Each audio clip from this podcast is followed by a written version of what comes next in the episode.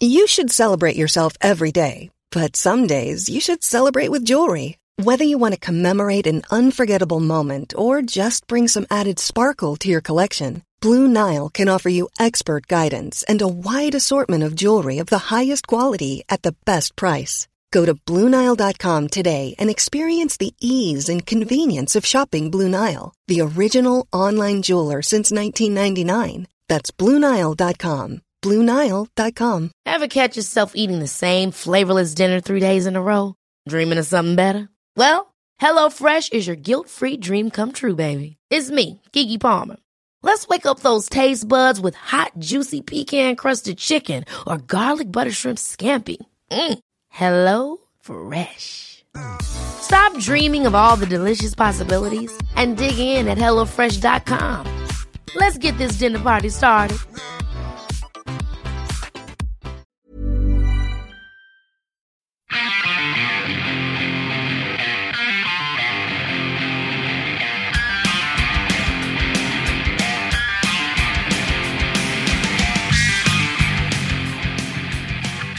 Hi, and welcome to Going Off Track. I'm Jonah. And I have the clap. We were talking about clapping. I don't have the clap, but I was trying to differentiate if Brad, Brad was talking about the sound or the disease. Although you don't really hear about the clap anymore. Is that still an active STD? I think they cleared that up shortly after uh, World War II, maybe. I don't know. Or maybe they changed the name of it. I, I had a talk about STDs. Uh, I, I got a physical recently, and I had it, and my doctor told me that the highest cases of I can't maybe chlamydia, whatever the craziest STD, the highest cases were in Greenpoint, in all of New York, in any borough. And I was like, really? And he was like, yeah. And he was like, and if you look at Greenpoint, it's basically like the same type of people as like Bushwick or Williamsburg, where like basically everyone I know lives. and he was like, yeah, it's the most concentrated because it's young people who have like multiple partners. Oh my God. He was like, yeah, the Upper West Side in Greenpoint. Upper Um, West Side. Yeah. Really? Yeah. They get laid up there? I, I, I don't know. I have not spent much time up there. Interesting. But, uh, so guys, be careful out there. Watch Um, out for chlamydia. Watch out for chlamydia. Apparently, Guys, I like how you said guys. Guys, watch out. There's a lot of dirty sluts out there. filthy, I filthy meant- women. I meant the colloq- I meant Whores. the- dude. I meant like the colloquial guys, like, hey guys, like guys and girls, not like dudes. They're out to get you. Evil women. But thank you for pointing that out. Witches. Speaking of evil women, today on the podcast we have uh, two guys um, who uh, who I've known for a long time. Well, one of them, uh, Jared Gorbel, who is you might know from the honorary title.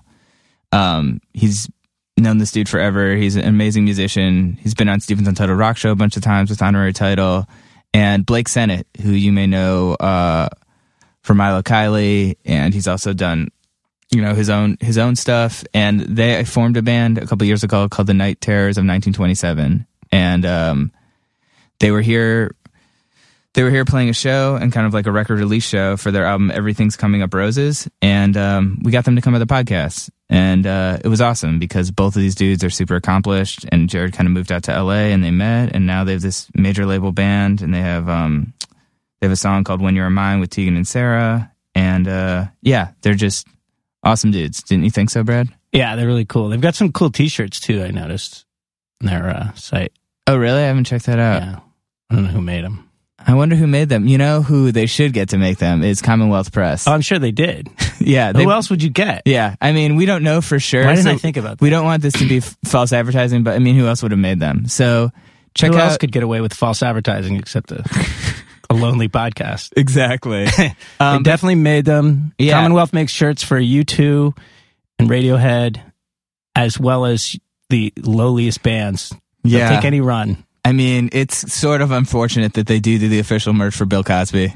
That I think they dropped him. Yeah, I think they dropped him So too. I think they were actually the first people that dropped him when all that stuff came out. You- Commonwealth. You with- heard it on this, Yeah. on this news podcast, Yeah. this official news podcast. so yeah, Commonwealth you- dropped Bill Cosby. Yeah, most of you guys have probably gotten rid of your Bill Cosby shirts, but if you still have one lying around.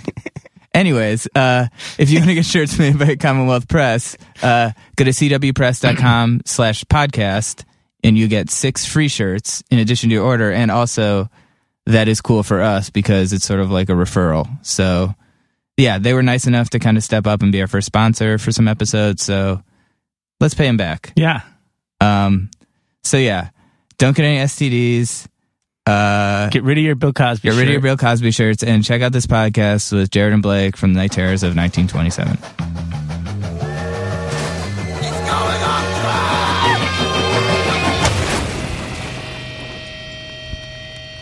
Right, this should be interesting. I don't normally do these by myself, but Steven has kids and it's super complicated. Yeah. So it's gonna be great. Yeah. Um, Where's Steven? Steven is at home with his. Oh, I know. I was just kidding. I. Who's Steven? So Steven is a friend of ours. He used to host a show on Fuse called Steven's Untitled Rock Show that I used to write. And when I mentioned your name, like he got so excited. So I guess you guys have known each other for a long time. Yeah, Fuse used to have honorary title on the honorary title on. Are we interviewing right now, or is this just hanging out? I think it's we. This can just be hanging out, or this can be. Oh, I think well, it's it being recorded. It doesn't It's being matter. recorded. I'm not saying anything secret. Me and Steven, it was intimate. it was, you know, it happened fast. Yeah, didn't no, I, what I was going on. understand. But um, you know, those things. That's, that, God, I, didn't, I didn't even know. yeah. Me and me and Steve, you know, with the Untitled Rock Show, we gave it a name that night, baby. Let me tell you. yeah, it's cool for you to finally come out and No. admit this. No, Stevens, uh, Fuse really supported the honorary title back when shows played videos that weren't, you know, the, only the top 10 songs on the planet. Um, but, uh, the, uh, yeah, so we were on Steven's Untitled Rock Show and we were on other shows too on Fuse. So he was always so cool to us and interviewed us and stuff. Gotcha. Yeah. So, in case you're wondering, I'm here with the Night Terrors of 1927, Yes, sir. and this is Jared and Blake. yes, Hi, welcome. How's it going? pretty well, man. Like beautiful day in New York. The weather warmed up for us. You know, we saw the report. It was like really cold right before we came. I mean, really cold. Yeah. Like negatives with the wind chill and stuff. And now it's like in the f- high 40s. Pretty nice. Pretty nice for this Yeah. time of year. I mean, I, I'm so, um, yeah, be, drove across the super Hudson Bay Double Bridge. I don't know the names of the bridges. Williamsburg. Bridge. Williamsburg Bridge, and it was very nice. Saw the people making asphalt or whatever they're doing. Saw that like kind of like beautiful vista slash terrifying scene. Yes. Um you know the un. Where the domino factory used to be, right? Yeah. So, is it? Has it? I haven't been there in a little while. Have they started tearing it down yet? It. l- I didn't even see it. I, I feel like it used to be visible, so I think that's what he's talking about. There's like construction. Yeah, they must or- be because they were doing like a museum installation there up until a couple months ago before they tore it down. Uh, that I was like, I should go to that before they tear it down, and yeah, totally didn't. you missed it. Blew it. Hey, dude, the intention was there. The intention was there. It was the intention was like half there. Well, maybe out of five half intentions, you hit one. Yeah, that's, that's more true. than I probably hit. So that's good, you know. Yeah. I don't know. Not that you should. Not that I'm any benchmark, but it's still something. No, that actually does make me feel a little better about it. uh, you guys played Seth Meyers yesterday. How was that? Is that have you guys done anything like that before with this band? No, that was our first live television performance. Um, right? Yeah, it was. Um, it, it went really well. Um, we were just excited for the opportunity. Um, we had like a special guest star with us singing because it was a, we performed "When You Were Mine," which is the duet with Tegan and Sara.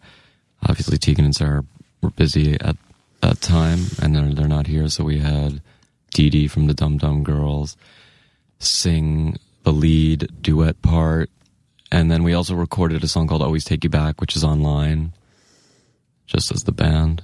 It was good. Nice. Are you guys big kind of comedy fans? 'Cause I feel like in LA there's such like a big kind of scene with all that stuff. That segue was awesome. It's pretty good, right? I mean, I no, I mean it because my mind was like, boom, whoa, fuck, far out. really? Because every time I do a segment, I'm like, oh my god, shut up! This is No, I was like, I mean, that's how my mind works too. Just like, no, next. Yeah. Click the old school channel on the TV. As for real, like, yeah, like he has to like follow my brain. Um, yeah, I liked in the '80s. I liked comedy tapes a lot. Like, but I don't know if I'm like modern comedy fan. Like Ye- Paul F. Tompkins and Largo scene. Like I've been Yeah. to some of those. Those are good. Have you been to Meltdown? They get some good shows over there. Is it? Where is that? It's like that. It's like a comic book store Hmm. on one of those main streets. I'm so bad with L.A. like where stuff is, but I feel like it's on Sunset or one of those. Mm. You drive past it. I'm like, uh, yeah, I don't know. I mean, I know that like Golden Apple. Yeah, I don't know much about serious comedy world that you guys are speaking Yeah, I don't of. know. Like, I like the guilty pleasures. Like I'll watch Key and Peele sometimes. Yeah. and- but it's you know it's half and half. With sometimes it's really bad, but I secretly am enjoying it. But um and um Portlandia, Yeah, the that's a great one. go to, um, which is part of the excitement of playing Seth Meyers. Oh yeah, it was right know, there. Yeah, he's part of the the house band. Yeah, yeah. Um, and Sleater Kinney put out a new album, and I didn't even realize the connection that Him and Carrie. uh, yeah, Yeah. in Sleater Kinney. But those are my recent uh, comedy favorites. I feel like today's uh, comedy is like s- the like shows that are drama or like partially comedy. Like TV's getting so good that it's hard to different, differentiate some stuff. I don't really, really watch like the like when I was a kid, th- you know, th- uh, Three's Company and um, Cheers and all that stuff, the s- half-hour comedies. But maybe you're talking about stand-up comedy. I don't even know what's the difference. What kind of comedy are we talking about? I took it to mean stand up, but Yeah, any comedy, Any comedy is applies. cool. Any comedy is my. I feel like comedy's like a thing like I didn't know it would be so cool at this like as an adult. Or like if someone had told me once younger, like you should be a chef or a comedian, I'd be like, I don't know. And now like that's like the coolest thing to be, sort of. a chef or a comedian. I feel like to me at least in my Yeah. world. The- I saw some girl named. Do you know that girl Iliza Shlesinger or whatever? Yeah, the name sounds super familiar. She's kind of like weirdly like hot for I don't know for a comedian, oh, shit. but like extremely hysterical. Like starts a joke and then just starts going like oh, like halfway through. Like that's like comedy. Like the the wheel of like evolution of things is so fast with like the internet and the way we get things now that I feel like things are just disintegrating into vapor. And she does that a little in her routine, and it's kind of interesting. I got real pumped when I saw. Did she it. have a new special or something? I think I so. saw this. Yeah, yeah. Yeah, I think so, man. Like a Netflix. as far as like thing. the internet comedy thing too, it's like now there's people that are famous as comedians on Twitter, like Yeah. Rob Delaney. I don't know if I'm Yeah, pronouncing his totally. name. Like that Yeah. guy. I followed him on Twitter and I'm like, oh, I'm really a fan of this comedian. Never saw him on any sort of stand up, never saw anything. And to the point where I had my Kindle and I was like, I'm going to buy his book. I couldn't get past the first chapter because I realized I was like, I don't really know this guy's comedy. I'm just a fan of his tweets. Right. It's just such, there's like a whole other angle, you know, like Yeah. people with viral videos. I've like gotten caught up in like young, like in uh, comedian people who just post ridiculous stuff. I can't even remember their name. It's like record titles, you know, like you're on Spotify or on YouTube. You're like, hey, I love that band. You don't even know the name of the song. You don't even know. It's not like tangible, full record or like when, or like Eddie Murphy's Delirious. Everybody loves Eddie Murphy. He's on SNL. He's got the stand up special. It's just like, there's so many ways for people to display their art and comedy. It's just like, it is hard to keep up with. And you could be a fan of any of those sort of delivery methods. Delivery methods. I think that's true in music too. Though, aren't there like YouTube like people who just like have huge songs on. YouTube? I mean, I just feel like it's hard for me to listen to bands I actually like who put out records. Like, I'm not gonna scour YouTube for some 14 year old. That's I don't know. It's me. Yeah. It's a new world. It's a new world. Um, I'm gonna do another like weird segue. But speaking of the older world, uh, first time I met Jared, I kind of want to bring something up. You stayed at my house with John Cheese, and he was to think touring with you guys. John Cheese, our tour manager. Yeah. Um, and honorary title stayed at my house, and then one of the dudes in your band was like shit talking my apartment. Like was like this place is too small. Yeah. Like I can't believe we're all staying here. Mm, I can guess who that was. and it got back to me, and, and I would remember like just like it was so funny, being like, dude, seriously, yeah. what's up with that? Yeah. Uh, Dude, this is a resentment that's been boiling for a lot I've only been years. holding on to this for like 15 I years. think you need to answer for this, Jared. Some people are good people, but some people, when they have drinks, they become other people, you know, and then they become not nice people. And Totally. that's not fun to be around. I mean, I've let it go clearly. also, yeah, being on right now. Also, being on tour is like its own whole poison. Sometimes, Yeah. you know, particularly, uh, I know in the mornings before my coffee, I I'm certain that everyone must die. Yeah, no, I Um, understand. And then I like have my coffee and settle in. But um, yeah, it's it's a gnarly world, and he had- probably was drunk and also young. Yeah, I mean, I was probably everybody was probably partying, and I said, Also, if I may, sure. I think these are issues that Jared is working through and has gotten pretty much on the other side, but he's incredibly cheap. So this guy may have been at the end of his of his sleeping on the floors of many apartments with cats on his face and he's allergic to cats. I'm just saying. I am. I would push for a three and a half star more than you would. Let's get to it. I'm, It's true. I'm a It's value true. shopper, but I like He likes I like to luxury. stay in complete. But back then, yeah, it didn't even matter. It was like, oh, a couple shots of whiskey, Yeah. you're passed out. There is a cat shitting on your face. Who cares? Yeah. Um, You but could deal with it. Shut up. yum yum yum yum yum. That's the sound of the. Yeah, no. Uh, the Cat shit. That was like we were probably playing the Grog Shop or yeah. something. Yeah, the grog shop. for Everybody's sure. played in Cleveland, Oh, the Grog Cleveland. Shop. Cleveland. That's where your That's apartment where was that's where I'm from. Cleveland. Oh, I moved cool. here about seven years ago. Oh, yeah, cool, man. Um, Cleveland's gnarly. I mean, it's like, you know, you can turn the wrong corner and Yes. be like in Detroit. It's Yes. like, whoa. There's some really bad areas right next to really nice areas. Yeah, it's like so schizophrenic that way.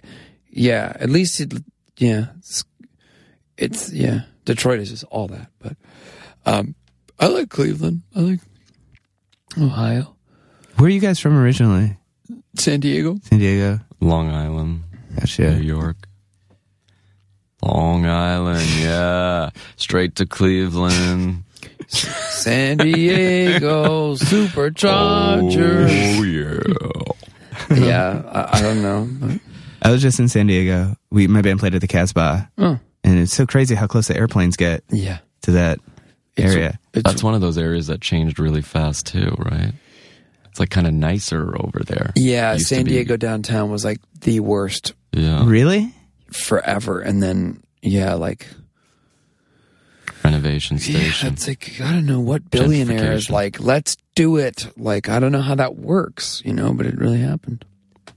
They've been trying to do that in Cleveland, and it has not really worked. that waterfront area, like every couple of years, someone's like, "We're going to transfer." Nope. Not yet. It's gonna Yeah. take a minute. Yeah, it Yeah. takes a while. That kind of stuff. San Diego's like at least you know the weather is like a little more stable. The Midwest has that punishing weather. Yeah. Um, yeah, I had don't know another memory about the Grog Shop, another show. I wonder if it was the same show because this actually coincides. We had this crazy fan who was seem he seemed kind of well off, like you know, like a very like um yuppie, clean cut guy, and he was located in Ohio or something. And he was like, the beginning of the night, he's like, I'm putting you up in a really nice hotel, a whole bunch of rooms. And at the end of the night, the girlfriend who had him was like crying because she had to like drag his body because he was just like unconscious, like drank that much. Like, "Uh, I can't get it." And it just seemed like this was also like a normal part of their relationship. it might have not even been that same night. It could have been like we've played Cleveland 30,000 times. Um, but yeah, I do remember that. Good old memories. Photo booth. Did he then not get the hotel Oh, no, no. There was like you couldn't even. There was, we just left. We gave up. There was no hotel rooms. Then we stayed with Jonah. Next thing you know, we're doing a podcast. And a giant dust bunny Yeah. on a in a in a bed, but it was actually a kitty litter. I got rid of that thing. It was gross. Yeah, What? There was a kitty litter bed. yeah. You like before you go into bed, you have a shovel and you just scoop the little turds out and you get cozy in Oh there. damn! Dude.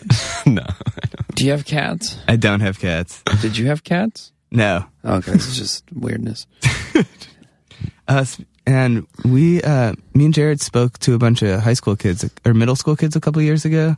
oh yeah. For Do you remember that? Yes, in the West Village at an elementary school Yeah. for somebody's something or other. This is really informative. I don't even remember It was what it was for.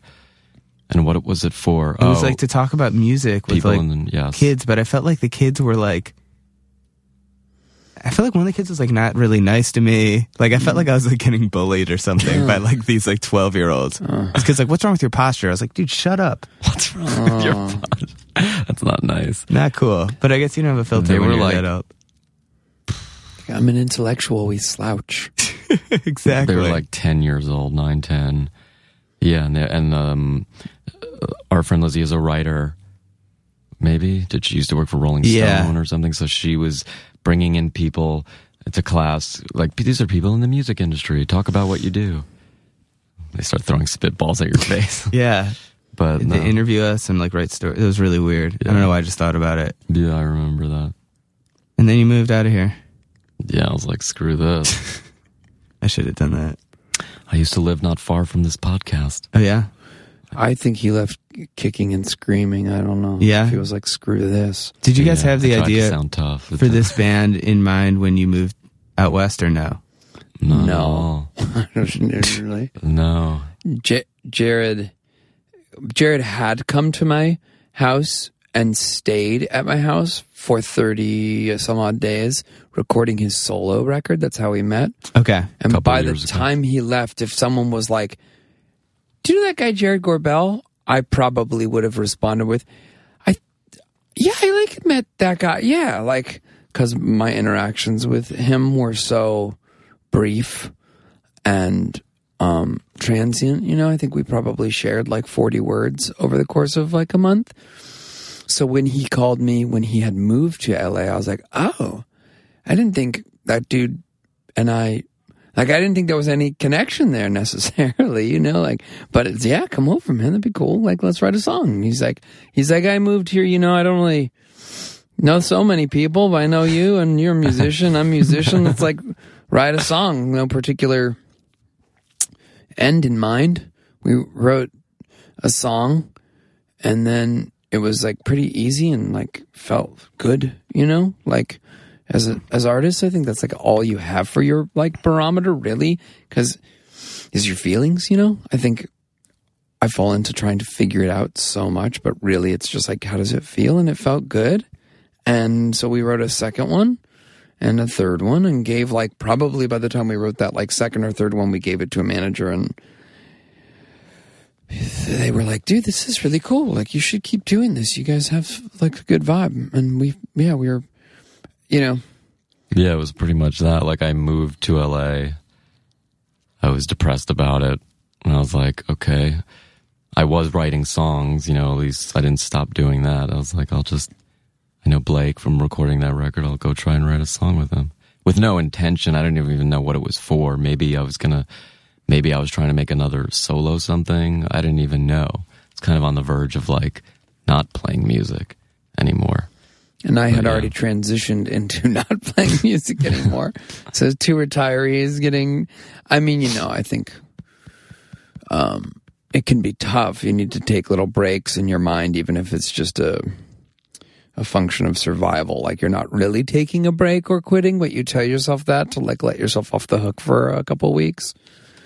Um, but yeah, and he and I share probably a similar work ethic. Like we just want to like work a lot, you know? Like so it's been fun. It's been it's been it's been cool.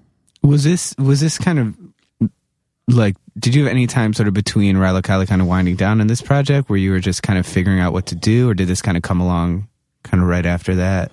No, Rilo Kiley had ended a couple years, like three years before Okay, it was a little like enigmatic. I felt like what was was happening, so I felt like I wasn't sure if you guys were still working on stuff or No, we we had fully broken up.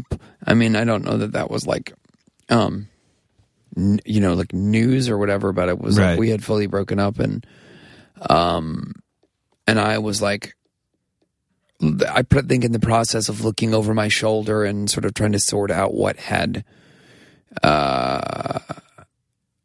Happened, you know what I mean? Like, oh, whoa, that was cool. Let's examine that now, because you just kind of like, when you, you know you just kind of go forward sometimes without like um without like processing you're just like blasting through brick walls when you're like in your early 20s you just start like you know what i mean? You just Totally. go. You don't like uh so i think i was looking back like okay like that and and do i want to do this? Because it it you know what you know there's a lot of stuff out there to do. I could go like be a um open water diver, you know, like I could go do any number of things. So I like was like, I was like, I also had realized post Rilo Kiley that I didn't have any skills except for music. So I bought a couple motorcycles and was teaching myself to like, you know, through YouTube how to work on motorcycles. And I was in a karate class and I was, I learned to scuba dive and like all this weird stuff. You know what I mean? That was like, had nothing to do with, with music or goals. It was just like, let me fill out my life. So if I were to have a child, they'd, they'd be like, oh, dad, you're kind of cool. You know to do lots of stuff. And then he showed up kind of, you know what I mean? I was doing like existential balloon filling and he showed up and was like, want to ride? And I was like, sure. It, at this point, holds no more importance than working on my motorcycle. So why not? You know, there's nothing on it. Um, but now look, here we are. And now it holds a lot more importance. And I'm very grateful for that because I love music and I, I, I love this path. Um, yeah. You had an uh, elected record too in between. Yes. I had an elected record in between, totally. Right. And I didn't think that was part of that search. And I did one tour and was like, nope. In some way, you know, like I don't think I'm comfortable being like the front man. It's not, Really? not really. It's not my. I don't. I don't like that role. And also, when you run into other people like a Jared or Jenny Lewis, who make so much sense as that role, you can really compare yourself against it and be like, yeah, they like it and they're really good at it, and I don't even like it, and I'm not sure I'm good at it. Why the hell would I do that? You know. Yeah. So We had someone on the podcast recently who I saw play with Rilo Kiley, who I think is such an underrated frontman, uh, Jake Bellows. Oh yeah, what a voice! Like Chet Baker.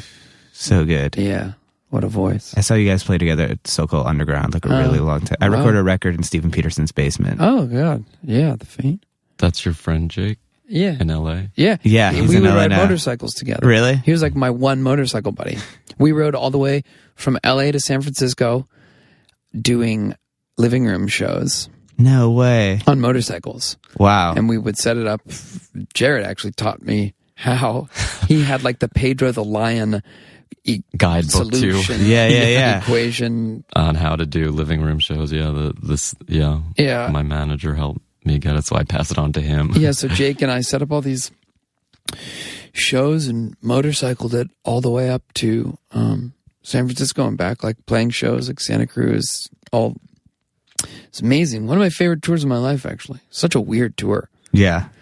so weird, like terrifying. Like that was my one. Like So did you put guitars on the back of your motorcycle? No, or- we we it was like part of the request. Like, Okay. you have to provide us with two acoustics. So you didn't really have to bring anything, like a toothbrush or something? And a toothbrush and like yeah, change of underwear. Or that's great. Yeah, it was weird. Very cool. Very, very, very enriching. Maybe Jared and I will do that. You guys should. But he'll be in a sidecar with the goggles on. Have you been to any of those Dave Bazan house shows?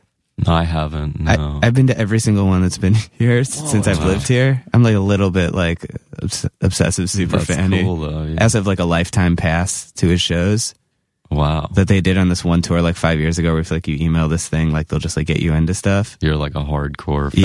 Yeah. A bit of that. Yeah, and the shows are so awesome because I'm sure they're the same as as your tour. Like you just like bring in beer, like sit on the floor. It's like 50 people, no mic, and you just like plays, and it's it's like incredible. That was Yeah. cool. It's I a had, future, I think, of like touring. I had such a good experience doing it um, that I I loved it. Like I was like, oh, I can actually be a like front man if this was how I existed. I actually Right. loved it. I was like, I'm gonna buy an RV.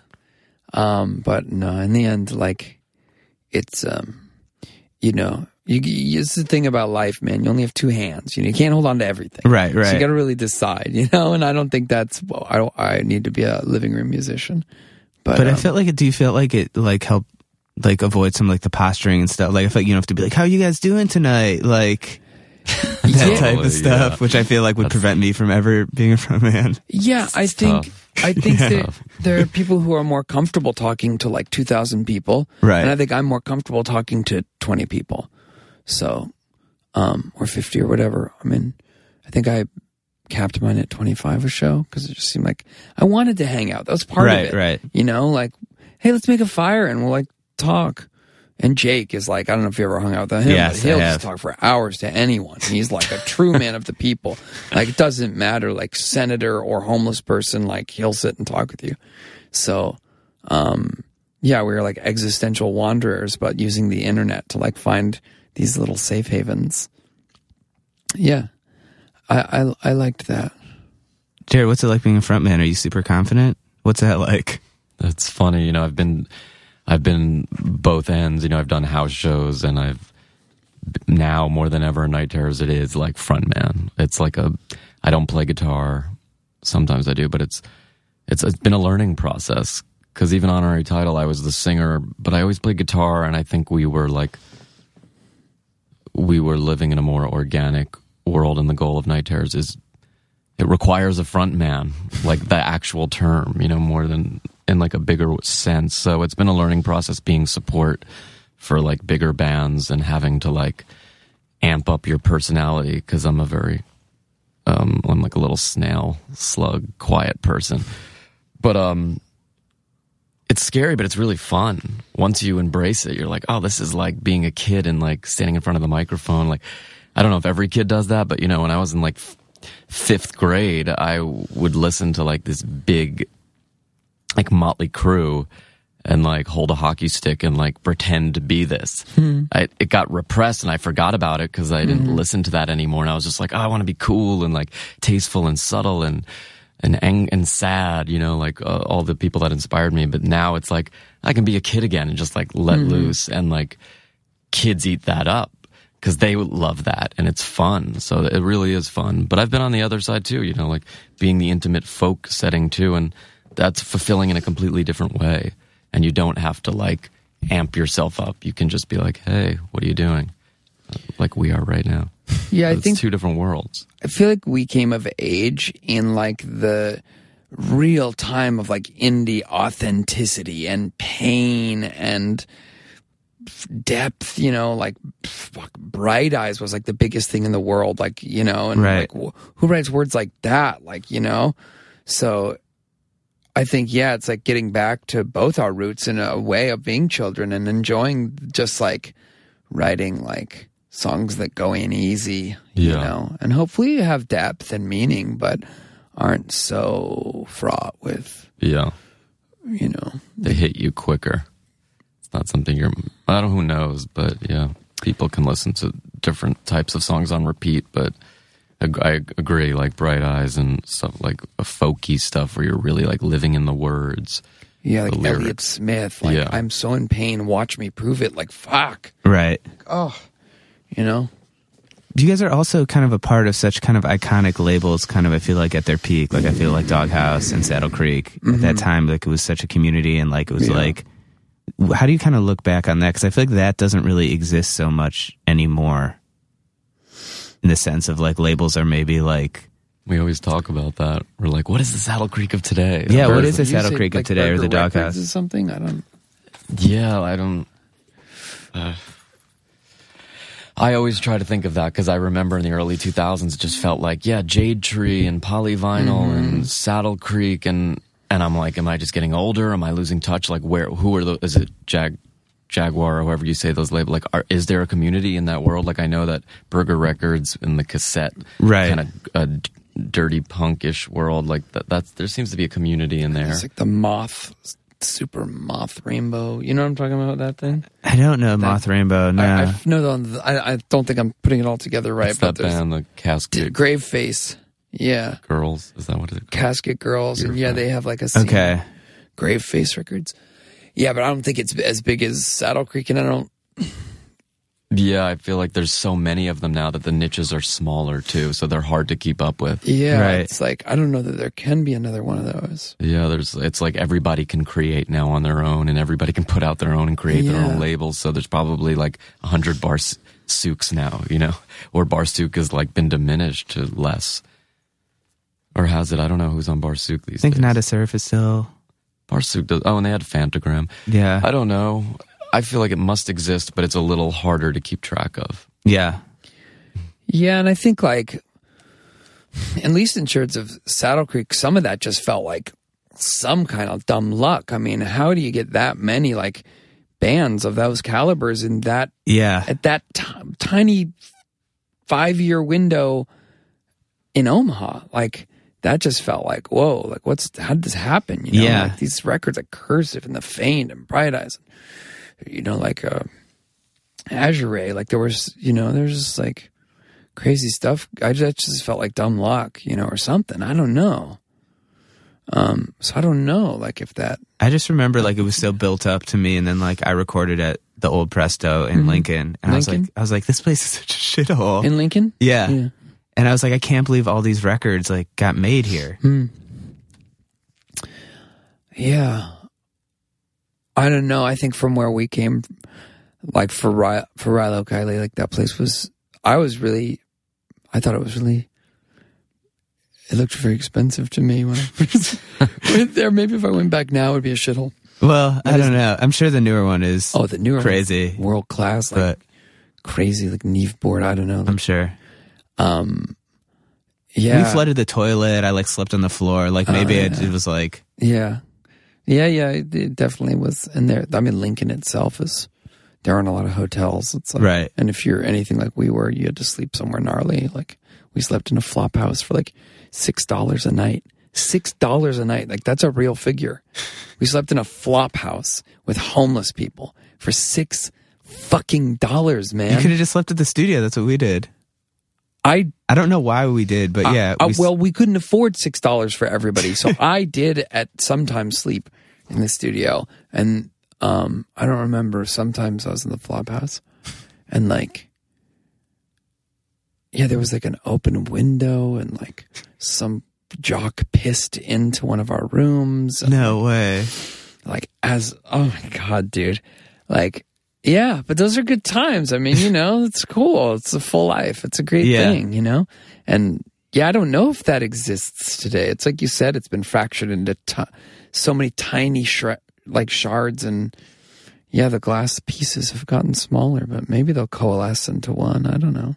Yeah, it's like It's probably the happening indie somewhere right labels now. are becoming more and more, and the major labels are coming closer to the indie level to like level the playing field.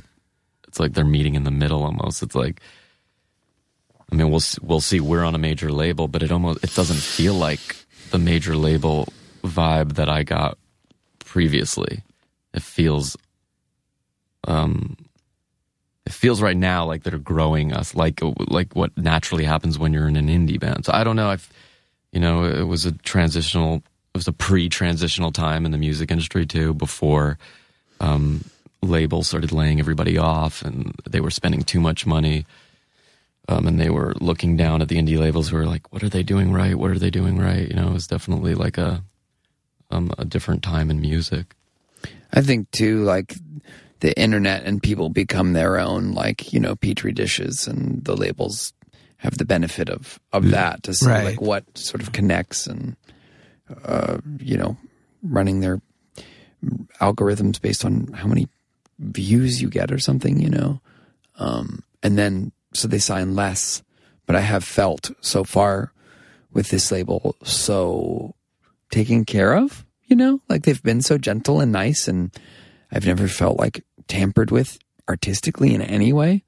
Um, that it's been really nice so far. So, but I didn't. Yeah, My prior major label experience was I was so bubbled off yeah. in my you know we we didn't really interact, so you would have a better perspective than me. there wasn't as much interaction even even with m- my band and my label at the time. Mm. Well, I mean, maybe I just trusted management. Who knows? I don't even know what was going on. I um I feel like I appreciate it more this time. So maybe I'm like making an effort too to like hang out, see what's happening. Oh, sounds are happening. Empty cavernous stomach. um yeah, I don't know. Indie labels, geez, I hope I'm sure kids get that thing, you know. That was kind of exciting, you know, when you're like, "Ooh, I like this label. What else is on this label?" It was Right, a fun way to discover other bands. That was always cool. Like, totally. I think it exists with like Top Shelf maybe or those kind of band labels, but then they're signing a lot of like older band like they signed like Braid and like the Jazz June and stuff. Which is cool for kids to help them discover like the roots of a lot of Yeah. indie and emo. So that's cool. But yeah, I know what you're saying. It's like, but yeah, like Vagrant having like Paul Westerberg or something. You know, it's like you always get that. Well, it's cool. I don't know. I I I know I personally as a music fan, I love where the music industry has gone because I really like enjoy. I use Rdio, uh, same as Spotify and Beats, but I, it's so much fun. It's like a free library of anything, anytime. I know we don't make any money off of it, Right. but as the fan, it's so cool every morning just to like see what's new and pull from everything and listen and see what random people who have good taste are checking out without having to actually hang out with them. I mean, that's cool. You know, it used to be like your friend made you a mixtape or you happened to be dating a girl who had good taste. And now you can just kind of creep on people and, and see what's happening in music. It's kind of fun. I feel like I use it also for like the opposite. Like, oh, I really like this song. Was in high school. Let me try to find it. I was listening to like all this Possum Dixon last night. Oh yeah, Like all these bands that I thought. Robbie was, Zabrecky. YouTube That guy is was cool rad. for I that. saw him recently. really, hmm He was doing magic at a party. He does a magician now. really, Yeah, really good magician too. wow. Yeah, like a really, really he he works at the Magic Castle in LA, which is like the it's like the you know, if there was like the Primo Comedy Club, it's that for magic. Oh, it's like suits only and It's so very on. fancy. And Robbie Wow. Zabrecky is like a yeah, like a in-house guy there and he's he's so nice and I'm so I get starstruck when I cuz I was such a fan of Possum Dixon. Yeah, Um, yeah, but I don't know. Yeah, but anyway, Possum Dixon. Yeah, that's a good way to yeah look at look for old stuff. yeah. It's cool. Magic Castle. I never even knew that there was like a a place like that anywhere in the world, let Dude, alone in LA. come to either. LA. Let's go Yeah. to Magic Castle. I think. You got to wear a suit. I went recently. Really? People get really pumped for it. I felt like a cranky grandpa because I wasn't as pumped, but people really enjoy it, and it's like very fancy, good-looking people And there. every magician is like David Blaine. Not really, because Right. that guy's next level. But they'll come over do card tricks and that'll blow your mind. Like just while you're waiting. You know? Yeah. And it's multiple uh, magic shows happening in different rooms and miniature, different theaters, all different. So you like times. sitting at a table, or are you like walking around? uh, you walk around. You you have you walk around, and at bars even there'll be people, but you also have like, oh, this show's at nine o'clock, Okay. and then you go and sit down within a thing. And you Gotcha. have like a dinner. Like I, I've had a dinner and then go see a show. Yeah, it's also like they have a restaurant. It's cool in that it's like the interior and everything is trapped in time. It's like um, uh, the, just the decor. yeah. It looks like Disneyland in there. Yeah, like Disneyland in like 1982 or something. I don't know. Yeah, like the haunted mansion or something. Yeah. like Disneyland. I don't know West Coast references. no, it remain. It made me think of Disney World, East Coast, Yeah, Florida, Florida, Florida. Florida. Uh, I was just Boca. I was down there last year, and I was the guy. Everyone was so pumped, and I was like, Ugh. Orlando. yeah. I At was Disney World. Yeah, just it's like tough I was, to and do. everyone was so excited, hmm. and everyone's like, "What's your deal, man?" I, I was like, "I don't know. I'm 34. Like, I don't like. Yeah. That's my deal." Lines suck. Yeah. Yeah, people like Yeah. I'd also eaten something that made me ultra paranoid and sweaty. Oh, that's like you. So no. That I did he's not help. referring to something else. Oh, I see it. It's funny because I was gonna say I was like, maybe I didn't enjoy it because I'm not into like the, um, hallucinogenics or something. But you're saying, No, I mean, it depends on the d- persona. doesn't you know? help. Doesn't help. Yep. you Just feed makes 'em- somebody some magical mushrooms and they still just get freaked out and run for their life. It's a small world becomes frightening. It- It, it was. A, it, I just felt like I was connecting with everyone, and it's a small world. Like there were every like characters trying to tell me something, and I couldn't figure out what it was. yeah. Anyways, And yeah, I couldn't It enjoy happens. Disney World now at all. Yeah. Even roller coasters just bash my head around and I come out with like a headache. I know, man. When you're a kid, you're like, I bash me around. I want to go back on. I yeah, I had a moment on one of the rides where I was like, I don't think this is fun. I don't know how I ever thought it was fun, but I think I did. Yeah. But I wish I thought stuff was still fun. I think instead of just being so cynical. Yeah, you gotta bring kids or have kids, and then it'll be fun again. I don't know, Oh, man. or go scuba diving. Yeah, Well, n- for real, like when you said that, I was like, what is fun like Disneyland was then? Uh, Scuba diving. really. It's so weird, man. Yeah. It's so weird. And it's like, it's a, it's the Alice in Wonderland ride where you're like, what? I can breathe underwater. Like this is a whole other level of Disneyland, grown up Disneyland. Yeah, Like I can breathe underwater and there's like a fucking hammerhead shark over there, like the weirdest looking creature ever. It's definitely like stuff to be had, but you've got to go searching farther. You can't just pay like a hundred bucks now. and like, yeah. Twenty thousand leagues under the sea. Leagues. What's a league? Like an inch? I don't know. It's a good question. Do you still do the motorcycle stuff? No, I I gave it up. Like uh maybe like a year, what like a year and a half ago, a year ago. Something. like yeah, because I just looked at my fingers and my hips and was like, I didn't smash anything. Time to like Yeah. put that one away. The the yeah the the the risk reward on that skews really really far on, on risk. Yeah, I can see that. But I'm glad for my time in it. But I think it it could be put away for a great many years now. I miss my sidecar though. I miss, you know, just riding down the highway, He just my hand up on your butt, yeah. me and the. s- He would get it uh, real in there too, man, because he'd get nervous. gotta hold on. yeah, yeah. the faster we got it, the Yeah. tighter the grip on the cheek. Yeah, he's got big hands too, man. He's serious It's about like War of the Worlds, like this alien hand just wrapping Wow, fully yeah. around its cheek. It. Yeah, Just an alien elongated finger hand slowly creeping in his crevices at high speeds. yes, it's all true, man. Yeah, What was your inspiration for moving to LA from the East Coast? Female in my life. Gotcha. inspiration slash we're going you're coming or it's over now um yes female in life uh pushed me there i'm grateful now of Yeah. course but i went yeah i didn't want to go at all i love new york Because I feel like I've had so many friends recently who've moved out there from here, and they all are so into it. yeah i definitely the first year i wasn't so into it and i still love new york but it's just different lifestyle What kind of change do you think after that? You just made more friends or got more comfortable? I'm not like a making friends sort of guy in general. So it wasn't that because I'm coming back to New York, a place where I lived my whole life. I'm like, "Eh, should I invite anyone to the show? Nah. um, I wait. What was the question? Oh yeah, what what made the transition better? Yeah, Or yeah, I just meeting Blake or hanging out with Blake. like it was yeah the war of the world's hand um, no um yeah. a purpose um and you know just the fear of like okay letting go this is not the same thing. You're you're you can't walk everywhere deal with it. You're going to drive get comfortable with driving. Simple s- stuff you know i'm very like resistant to change. But I've heard, I don't know, you know, my dad's like a therapist and he said, you know, moving is one of like the most traumatizing experiences for most people. It's like listed up there. Really? as, like, With um, family death. Yeah. yeah, it's just like, so what you're experiencing is normal. So I definitely was uh, freaked out by everything that just wasn't familiar to me. You know, where's my bodega? Why isn't it open at 4 a.m. and why can't I just walk there comfortably?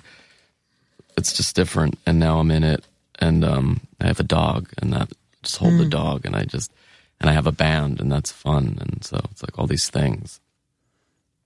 It's good. Um, man, I wish my dad was a therapist because I feel like he must have such good advice for you. My dad has good advice too. He does, but I, I was I never took I never took it until like I was old enough. Re, you know, more recently, like when I was a kid, I would never. You know, you're still like whatever. right, right. but my parents were cool and liberal, and you know, they like. I remember my dad found like rolling papers once when I was in high school, like on the floor, and he just like thought it was funny.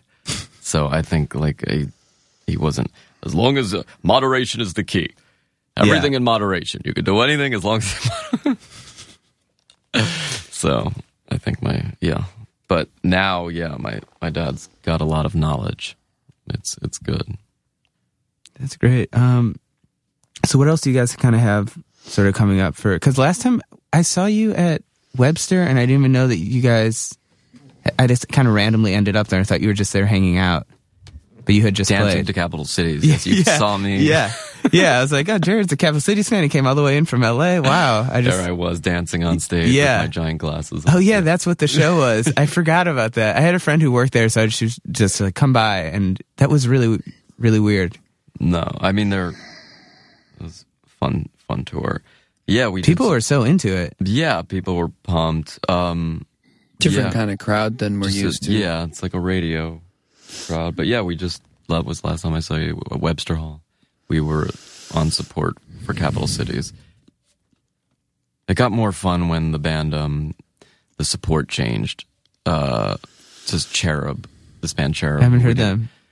I hadn't heard them either, but they were just fun to be around, and they added like a life to more, a little more life, a little more connection. We didn't. Capital City guys were cool, but we didn't really like bro out with them as much because we didn't share a dressing room with them. Right.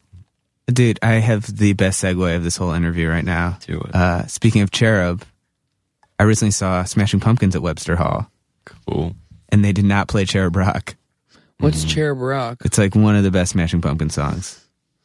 Did you see? Yeah, I don't know. I don't even know. That's I don't know. They didn't play like they were like withholding a lot of the hit. They didn't play today. They didn't play 1979. They played a lot of new weird. stuff, a lot of jams. They played a, they played like Disarm and Zero, but it's a weird show.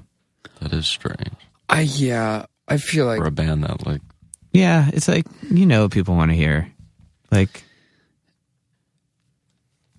Yeah, I don't know. Maybe I'm like too attached to like my version of the Smashing Pumpkins, but like without like James Iha and like what was her name, like Darcy, Darcy, or yeah. whatever. Like with, without those people, like that's not the Smashing Pumpkins, Well, man. do you know who's playing with them? That was a drummer for Rage Against the Machine and the bass player from The Killers, who are like all good musicians.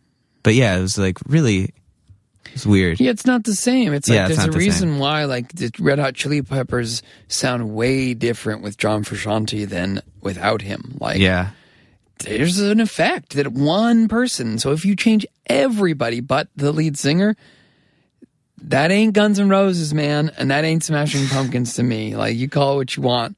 So like, I know it's so crazy that too like that yeah, that they go on these bands like Axl Rose is playing arenas and he's I the know. only person. really, That's- they still like people go see that. they Yeah. do.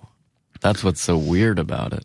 I People can't- don't dig that deep, you know. It's just like, oh, Guns N' Roses, great, I'm gone. Well, I think it's like so much of it's just the voice. Like that's the hardest Yeah. thing to replicate. It's true. It's true. Um, But then you have Journey or somebody who has like a new singer who sounds exactly like their old singer. Yeah. yeah. Or Alice in Chains. It's like Sublime a brand, in you know. Vegas. A brand gets I can't believe that Dave Navarro was in the Red Hot Chili Peppers. I know what a weird record too. It wasn't. What it totally changed it and suddenly was like all choppy and not good. Yeah. Like more like a nipple ring vibe. Yeah, totally more like a washboard stomach, bisexual, slither, slithering kind of leather pants. Sensual, like leather bell bottom. very vibe. like sort of like borderline like Armenian or Persian. I'm not sure, but it's Yeah. like a dark Middle Eastern sexiness. Carmen Electra. yeah, very. I have a friend who always talks about how like the guy had like the keys to like the Palace of Cool when he was in Jane's Addiction, and then it's like, dude, what? Like, what happened? Like, he was so awesome. He was in Jane's Addiction, like in that stop video. I know. he had like long hair and like shirt off and was just like, I know. does like tearing it up. then he became like Jersey Shore guy, like Yeah. weird manicured facial hair and like I always thought him as very L.A. Yeah. I lived there, but that to me, I was like, oh wow, that's like we both the- were trying to give him I to the other coast. I was like, that's like un, you know, like that's like Do you still feel that way about the about LA or about? No, I mean, well, every New York has a Yeah, cheesy aspect too, and whatever. Dave Navarro, he's great. You know, I'll, I I love Jane's Addiction in their prime too. It's just funny. Like his vibe is just funny. You know, I don't. I've never met him. He's probably a really cool guy. I don't know. he's probably gotten laid more today than I have in my whole life too. Oh, I mean, yeah, and he, he's probably. I, I, but meanwhile, I dug deep enough to read his book, and it wasn't good. If that's a reflection of him as a person, probably not. I think I read it too. I'm trying to remember. But the Anthony Kiedis book was awesome. The Kiedis book was awesome. So Scar good. tissue. Yeah, so good. You know, what Fun. book is so good. Yeah. Um, have you ever read Duff McKagan's book? It's so Um, easy, I'm reading it right now. dude. I read the Slash book, and that was cool. But the Duff one is so much better because he can actually like write Yes. really well. or the ghostwriter or somebody is Yeah. actually I thought the same thing. I was like, "Are these his words? Well, he This writes for. The Stranger a lot, and he talks about at least he can like sort of like at least he can write. I think. Yeah, I you know, I I dig into all these music books and even if I'm not even into the band, you Yeah. know, like I just have curiosity of that period. But yeah, the Duff McKagan one, I'm just started reading it. It's funny because I'll read something a little more maybe intelligent and then it's like switching channels. I'll keep that book to the side and then I'll go to like Duff McKagan's book Yeah, yeah, yeah. when I'm like my brain isn't like fully ready to just it's like reading a magazine versus reading a novel or something. But yeah, It is interesting. I and I didn't realize that Duff McKagan came from truly did come from like a punk rock, Dude, so punk. like '80s punk, like a real punk history. He always seemed like in Guns N' Roses, the characters he was the punk guy, but I didn't Yeah. really was the punk guy. And that, yeah, it's like he's talking about living in LA where it's like just like he'd turn the lights, there'd be like a hundred roaches, like sleeping on the mm. floor. Like, yeah, that dude, like really- another really good one. I saw Steve Earle last night, and there's a book about him called Hardcore Troubadour that's so mm. good too. That guy's had like the most insane life. yeah, mm. that's probably good. Um, do you guys read a lot on the road, or is it hard? I read a lot, it just but like not just more like in bed. Yeah. it helps me like stop, uh, like push, uh, so I'm not thinking about other things, just thinking about the words until it gets tired time. That's it for me. Otherwise, I'm yeah, it's just at night. Yeah. Do you guys ever take melatonin? Tried that? No. I, I, Years ha- ago, I had for a spell. yeah. Um, makes me feel weird though. I'm groggy in the morning. Yeah. Uh, So sometimes I take this magnesium supplement called N- Nature Calm or Natural Calm. If you're looking I'm- for something, I'm looking for something. That's why I'm asking. that stuff is really good. yeah, I haven't. I used to take Lunesta, Ambien. That's not good. No, none of it was good. I used to take it all. I was like, oh, it's ready for bedtime. Boom. The next day, I'd be like, I sent this email. I sent these messages. Oh my God, to that person? You truly black out. No man, this magnesium your body wants anyway helps you metabolize calcium. It's it's good. That's stuff. safe. Yeah, that's healthy. I'm not, yeah, just the prescription stuff's not safe. Yeah. no, it's dark. Are you guys are you guys in a van or a bus or how are you doing this tour? Private jet. Each. You guys each have a jet? Yeah, I mean, No, it's a, uh, for now, it's a van and trailer. Nice. Is that kind of cool sort of after kind of doing kind of the bigger stuff to actually be able to stop and see stuff or not really? I never. No. I mean, he he was uh he's gotten to bigger levels than I have. I never got like to super cozy bigger level, so I don't know. I've always been um working class. um, I'm ready for bigger stuff. If it happens, if it happens, that would be awesome. If it doesn't, I've enjoyed. I like seeing the country. It's nice. I like it. I like it a lot. yeah. Blake, how do you feel about the van trailer? You like it? yeah, it's cool. I mean, there, everything's cool. I mean, it's uh, it, a bus is way better, Right, 'cause right. You're not at the mercy of other people. Right. you know you wake up and when you want and you you you know you also don't you don't experience the drives. You sleep and the thing rolls down the highway and you wake up and you're in Cleveland. Right. you know? So um uh, and in my case in my band usually the like back lounge became my little music studio so people would like let me have my space um because i kind of like like i kind of that's that's the hardest part for me on tour is like my favorite part of like every day of my life at least right now is like sort of like the morning, getting up, having a coffee, writing a song, playing with creating something. That's my favorite stuff is the creation process. And that's the part that I feel like I leave behind when I go on tour. And in a bus, I can find that process and in a van it's it's much much harder. Um so that's the part of me that I feel goes unnourished and it's it's something I'm still I still work on trying to like find ways to like find that little moment. You know, it doesn't have to be much. Um, you know, but if you have like right now, the way we tour is we're, we we we're on tours that follow buses, so they have a ten hour drive that they sleep through, Right. and we wake up at eight in the morning or seven in the morning, whatever, get in the van by seven thirty, and then it's just not the you know it's Right. just like a, it's just Shalomos. it's more like um uh, I don't know. It's just more. It feels more like work in Right. that respect. Those drives, you know. Um, but it's been, it's fun. It's nice. You know, we all have our own like bench and stuff. So I, we create our own little worlds you know, on our benches. But a bus ultimately is a You little. did do one tour in an RV, I did do one tour Oh, yeah? in an RV. and you were creative on the RV.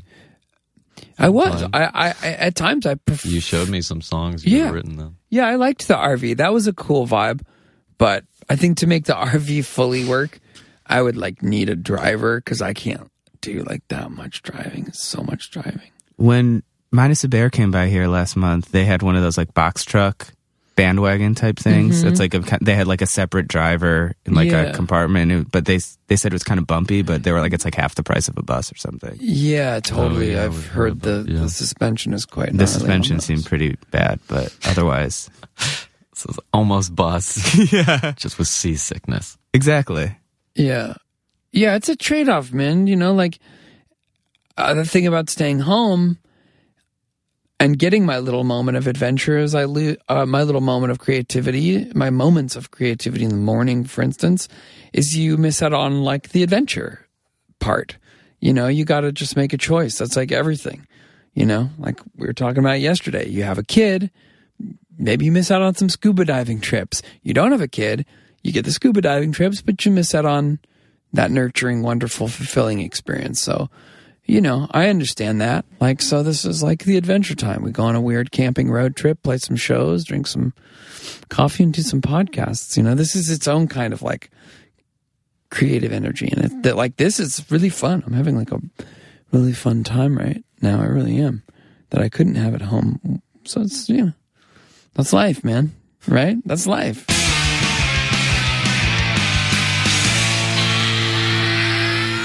All right, that was Jarrod Gorbel and Blake Sennett from the Night Terrors of tw- 1927, and check out their album Everything's Coming Up Roses. It's awesome. I actually saw them play the night at the night of the night we had them on. How do I say this? The later night- that later that day. Later, at that's how you should say it. Like, well, wait, let's get the narrator to say it. Later that evening, Jonah went to the Night Terrors of 1927 performance. I did. They played at the Gramercy Hotel, um, which they do. Have you ever seen a show there? They have this little No. stage off to the side. I saw um, Bleachers did their album release show there too. They do these kind of like really small kind of shows. It's actually a pretty cool venue. Um, so I went to the show, and I went to a wedding party there. really, Yeah. I thought I can't remember if it was post or pre because they renovated the whole place like six years ago or something, right? Like, se- or maybe even a lot longer. I don't know, man. I never really went there. It's a Oh. little classy for me. I know I got like a vodka soda and it was like seventeen dollars or something. but yeah, it's a really cool venue, um, and they sounded great. And yeah, they're you know a legit band, so they'll be touring. So check out their site, see when they're coming through their town. Check out the honorary title and Rilo Kiley too if you haven't. Awesome bands. Check out Commonwealth Press. Check out Commonwealth Press, cwpress.com backslash podcast. Get your six free shirts when you place an order. Um, and you should place an order, even if you're not a band. You should. Get Yeah. some shirts, man. You're important. Oh, also, I guess I'm burying this really at the end, but I think this will be out in time. Uh, United Nations is playing some homecoming shows. Um, we are playing in DC at Rock and Roll Hotel on February 28th, and we are playing New York at St. Vitus on March 2nd with uh, our friends at Black Clouds and Loud Boys. So check us out if you want to see my band. Yeah. If not, They're loud. it's loud. It's loud. It's going to be crazy. I think that the, our last show in DC was insane. It's a Saturday night, so I think it'll be good. Um, and the Vitus show, Vitus is always fun. Yeah. So yeah, that should be cool. Visit us online, um, Twitter slash going off track, goingofftrack.com. You can donate, blah, blah, blah, blah, blah. You, you know the deal. So yeah, thanks Jarrod and Blake for coming by. Thanks Brad for being so easy to do these with. Hey. So easygoing and mellow Hey.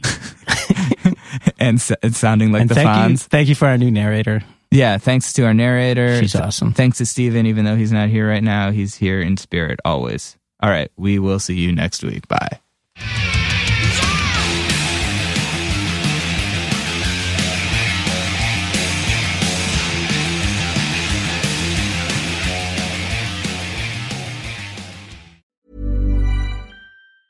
Planning for your next trip? Elevate your travel style with Quince. Quince has all the jet setting essentials you'll want for your next getaway, like European linen, premium luggage options, buttery soft Italian leather bags, and so much more. And it's all priced at 50 to 80% less than similar brands. Plus, Quince only works with factories that use safe and ethical manufacturing practices. Pack your bags with high-quality essentials you'll be wearing for vacations to come with Quince. Go to quince.com slash trip for free shipping and 365-day returns. Ever catch yourself eating the same flavorless dinner three days in a row? Dreaming of something better? Well, HelloFresh is your guilt-free dream come true, baby. It's me, Keke Palmer. Let's wake up those taste buds with hot, juicy pecan-crusted chicken or garlic butter shrimp scampi. Mm. Hello Fresh. Stop dreaming of all the delicious possibilities and dig in at HelloFresh.com. Let's get this dinner party started. Planning for your next trip? Elevate your travel style with Quince. Quince has all the jet setting essentials you'll want for your next getaway, like European linen, premium luggage options, buttery soft Italian leather bags, and so much more. And is all priced at 50 to 80% less than similar brands.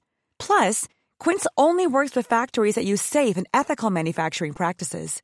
Pack your bags with high-quality essentials you'll be wearing for vacations to come with Quince. Go to quince.com/pack for free shipping and 365-day returns.